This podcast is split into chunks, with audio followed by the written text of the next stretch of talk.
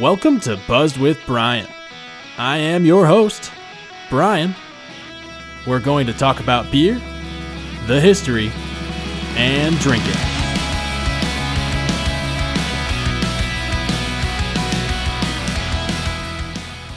Hey there, beer fans. Welcome back to this week's episode of Buzzed with Brian. Thank you so much again for tuning in this week, and thanks for tuning in every week. I really appreciate the continued support. I have a very fun episode lined up for today. We're going to settle a debate on what exactly a cream ale is, and we are sponsored by Dairy Cows. That's right, happy cows in Wisconsin producing lots and lots of cream. Despite our sponsors for today, there actually is no cream involved in a cream ale. So, what exactly is a cream ale? Well, we'll settle that a little bit later, but first let's introduce the two beers. That's right, a double beer feature that we are having on the show today. First up, we are going to a fantastic brewery up in Green Bay, Wisconsin, Noble Roots Brewing Company, and we are going to be enjoying their seasonal delight of a blueberry cream. Our second beer is coming from the state of Minnesota. It is a pretty well known one, and I've actually not had it, or at least I have never checked it in on my Untappd app. So we are going to be enjoying the pistachio cream ale from Indeed Brewing Company. With that, let's get on to this show.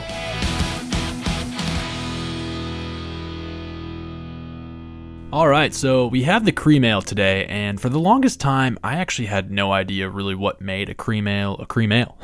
I actually thought there was lactose or some kind of milk sugar involved in the process, and honestly, with some of today's uh, adjunct heavy beers, there is some cream ales out there that do have um, lactose added to it. However, the traditional style does not. So, what exactly is a cream ale? Well, it's actually a hybrid beer, similar to the style that we did last week, the Kolsch. If you haven't listened to that episode yet, do check it out. It was it was a lot of fun, and we had some good beers on.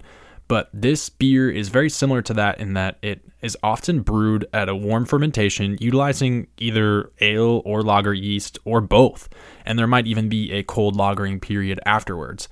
In fact, when judged in competition, it's usually acceptable for lager yeast to be used, so it is a, a hybrid beer through and through. The ABV is going to be a very sessionable beer up to something that you maybe only want to have one or two of. So anywhere from the lower fours to the upper fives. The IBUs will be from 10 to the lower 20s, so not very bitter, very approachable, easygoing style. A few more characteristics of the cream ale. They are typically very light in body with a pale malt forward taste, and they will often have that crispness of a lager on the finish, whether it was because they actually used lager yeast or they just went through a cold lagering process after the initial fermentation. So, really, this beer is very similar to the Kolsch that we did last week, but it has a little bit more of an oomph, a little bit more texture to the body, and that's partly where the name comes from. Um, when you use the term quote unquote cream, it's thought to depict a rich or silky beverage in a texture and taste, which the, most cream ales do really embody. Cream ales, I think, are great lawn beers, tailgate beers, etc. So, with that, let's get into some history of how this style came to be.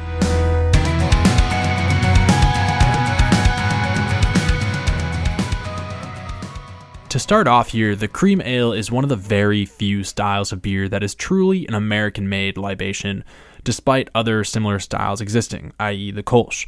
Like many of the styles we have covered on the show, the cream ale was brought on by the demand to keep up with competitors. So, our inception story brings us back to the early 1800s to the 1840s, where the US saw a large influx of Germanic immigrants. And with these immigrants, they brought along their brewing expertise of creating light, easy drinking German lagers. So, companies that come to mind in this time period that came about Anheuser, Miller, Pabst, Schlitz, etc. were all getting started by the mid 1800s and were taking their brewery industry by storm going into the 20th century. Keep in mind, this is pre refrigeration, so making a change to your brewery to start lagering would be either impossible or a very expensive endeavor. So, all the already existing breweries in the US are like scratching their head how can we keep up and make a style of beer that's going to compete with these light lagers without completely investing into a new whole setup of our brewery. So what a lot of them started to do was, hey, let's just start pitching a little bit of lager yeast into our ale fermenting tanks and see what happens. They ended up getting the best of both worlds out of this product creating a lot of really strong body from the ale yeast, but also getting the crispness of the lager on the end. So getting the best of both worlds. The big separation here, though, because you're saying, hey, Brian, listen to last week's episode. This sounds a lot like the Kolsch. It is, it's very similar. But the big separation from the Kolsch here is that the American stamp was adding on corn or rice to the grain bill. This helps attribute to both the sweet, smooth mouthfeel that gives a cream ale a little bit more plumpness than the Kolsch. So, thus, it is a true American style. So, when exactly did the cream ale name start coming about, right? We have kind of an idea of when these beers started being made, but when did cream ale become the brand? The answer is very unclear. Prior to Prohibition, there were some East Coast breweries producing a quote unquote light bodied ale of this cream style, and it was known as quote unquote present use. So, present use here meaning that it's not made to sit on the shelf. To me, this seems like a little bit of a marketing scheme, and I think that's what they were going for here. You know, how can we sell more beer? Let's get it off the shelves. Let's just tell people it won't last that long and they'll have to keep coming back for more and more regularly. I mean, who knows, right? But Prohibition did almost kill off the cream ale style, and it wasn't until post Prohibition that we saw potentially the first ever, like I said, it's disputed, but the first ever quote unquote cream ale on a brand. So we look at Gottfried Krueger's brewery in Richmond, Virginia, labeling a Krueger cream ale in 1935. Allegedly, that's also America's first canned beer. So, the little trivia fact there for you. Like I said, don't know if it's true, but that's what I got. Um, one of the more better known and long standing cream ales, though, that's been branded as cream ale in the US, that's worth mentioning, is the Genesee Brewing in Rochester, New York. They dropped the Genesee Cream Ale, also known as the Genny Cream, in 1960. And I believe you can still get this beer today. I've, I've not had it yet, but it came up over and over again when I was kind of looking at the research of this style. So that wraps up the history for today. Let's get on to our first brewery.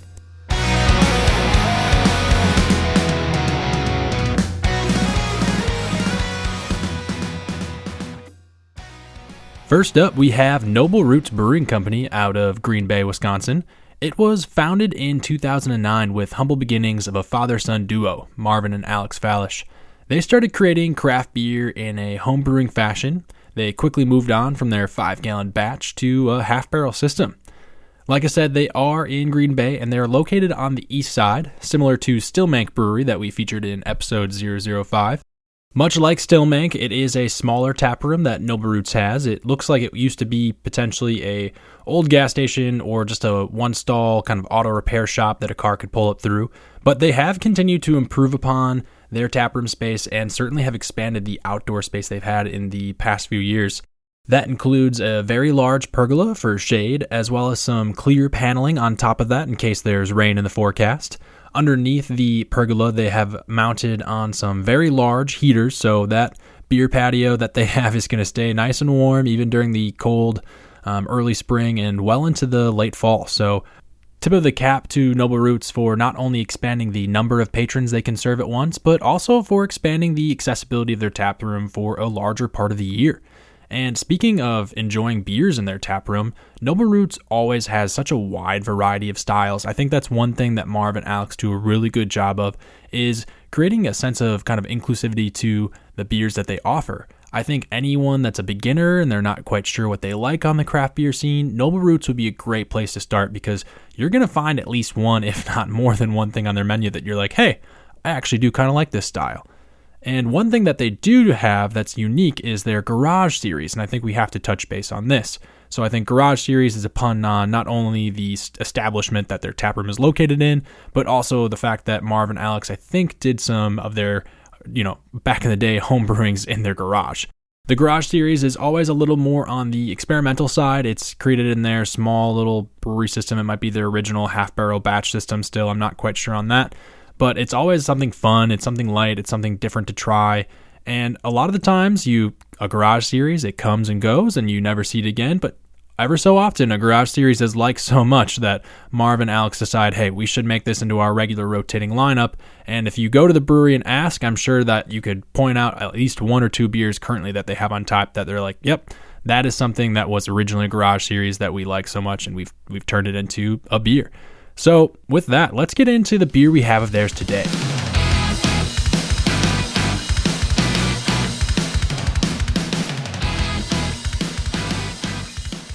All right, time to drink a beer, and we have quite the beer in hand. We have the Blueberry Cream from Noble Roots Brewery.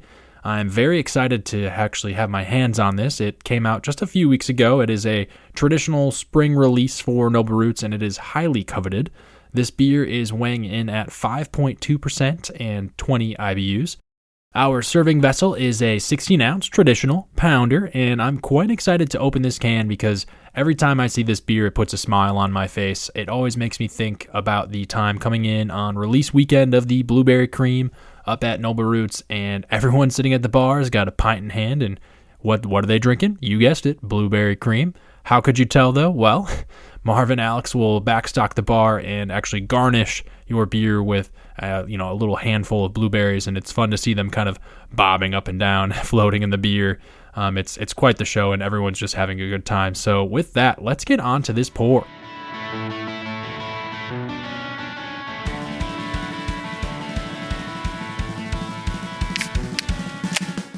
Okay, so pouring this beer out, it is a beautiful gold color. There's a little bit of a dark hue in there, but it is pretty pale. It's very clear, and we're getting a very kind of beautiful cascading white foamy head, about a half inch settling on the top of this. Um, and honestly, the second I opened the can, I could smell a little bit of blueberry, but let's get in for a closer smell here. Oh yeah, that is so delightful. the the blueberry just really hits you in the nose, but I think there's something else lingering in the back. One more smell. Yeah, on a deeper inhale, there's a little bit of a light cracker smell just lingering in the background, but the blueberry is very abundant. So, without further ado, let's get on to the first sip. Mmm. Oh my goodness. Yes, one more, one more. Oh yeah, that's delightful. So the blueberry flavor is, I would say, neither neither overly tart or sweet. It kind of sits right in the middle the taste is just so fresh. It's like I'm walking up to a blueberry bush and just kind of picking whatever I want. But once the blueberry flavor passes, there's something else left on there. So let me get one more sip. Hmm. Yeah, it's just like that simple pale malt flavor that really takes over and it honestly kind of smooths out the edges of the beer. And I think that's what's kind of not I don't I don't want to say dulling down the blueberry. Like I said, it's it's just not it's not sweet, it's not tart, it's kind of middle of the road and I think that's it's balanced out by that pale malt. The mouthfeel of this beer, there's a slight silkiness to it, which is spot on with what I said earlier. You know, the word cream and food product usually depicts a silky like texture, and Noble Roots, you guys are nailing it right now. So, uh, balance, like I said, beautifully balanced between fruit and malt. The drinkability is, I think, if you don't like blueberries, you're not going to like this beer. If you like blueberries, I challenge you to not like this beer. It's it's wonderful. So, with that, I'm going to finish the rest of this glass, and we'll move on to the next brewery.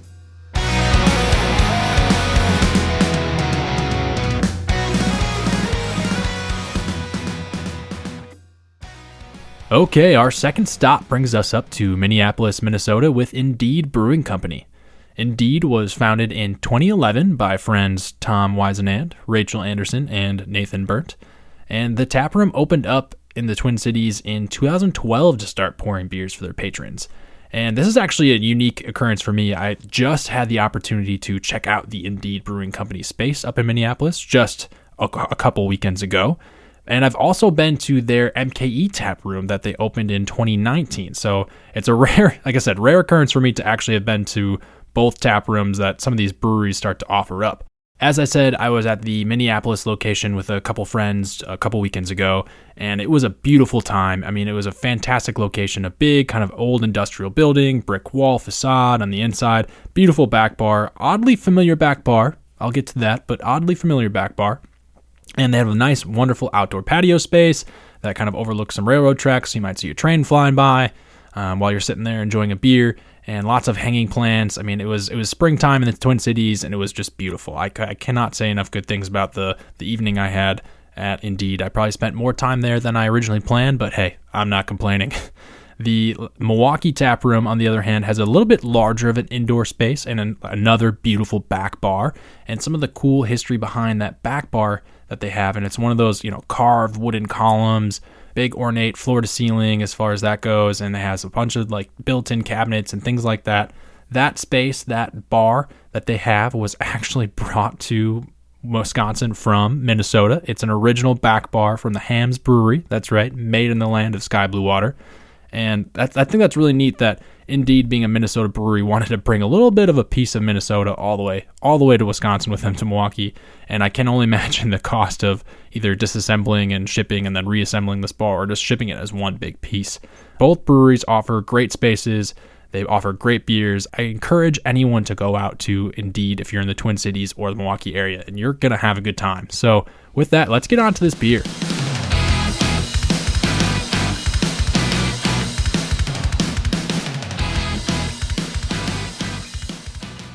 Okay, so beer number two, we have the Pistachio Cream Ale from Indeed.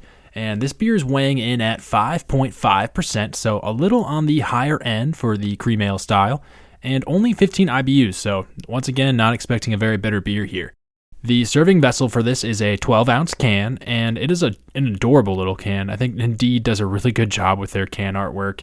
Um, it's got some very fun um, bright green colors on it, along with some muted whites and grays. And there's a bunch of little cute pistachio nuts trying to break out of their shells with little little hysterical faces on them. So um, I'm excited for this one. Let's let's get into this pour.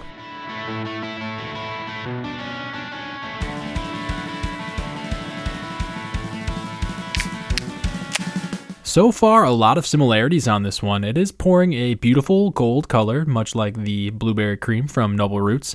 We're seeing a good amount of carbonation, perhaps a little bit more. There's about an inch of foam settling on top of this glass. And much like the Noble Roots, the second I opened this can, there was a big whiff of aroma that came through, and it was quite pleasant. So let's get into the glass for a closer smell. Oh yeah, see, I definitely get that. Uh, it's it's got a, almost a very distinct roasted nuttiness, and yeah, on the second on the second sniff there, oddly a, like a sweet whipping cream. Like if you just added a, just a touch of vanilla to it, that's what I'm getting. So let's get into this first sip. Oh wow. Okay, one more. Wow. Okay, complex for sure. I mean, it's supposed to just be a cream ale. Yeah, it's got pistachios in it. What you know? So what? But this is a complex beer. I got one more sip to really get a grasp for this. Yeah, there's quite a bit going on. So I mean I get a very creamy vanilla forward. That's what comes up front, which is odd because I feel like that when I opened the can and first got my smell in there, the nuttiness of the pistachio came through. But no, it's a creamy vanilla forward beer. But on the back end, the fresh nuttiness kind of comes through, and it's not the roasted nut. It's like a fresh nuttiness, like like a like a butternut spread almost, followed by then that mildly bitter roasted nut flavor on the finish. So this beer is it's got a lot going on for being a simple thing, and I, I dig that. This is nice. One more sip here. Uh, yeah, I mean, compared to the Noble Roots too, there's a little more body on this beer. It's got a little more full profile to it, and it's definitely a lot more creamy.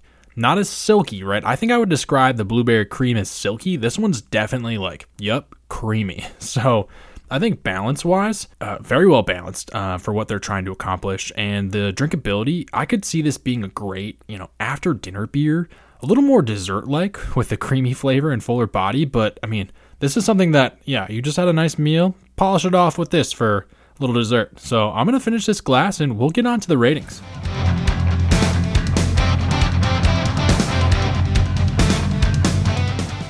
Okay, so this was a tough one. Both of these beers were excellent, and I had a really hard time deciding which one I liked better, honestly.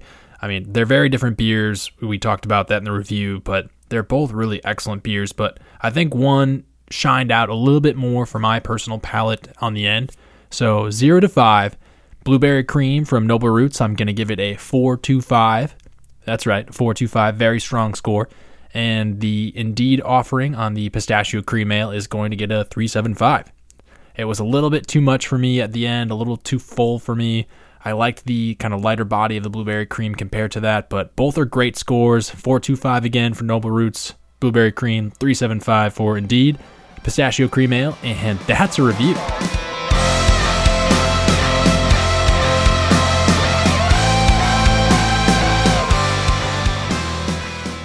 All right, beer fans, that brings us to the end of this week's episode.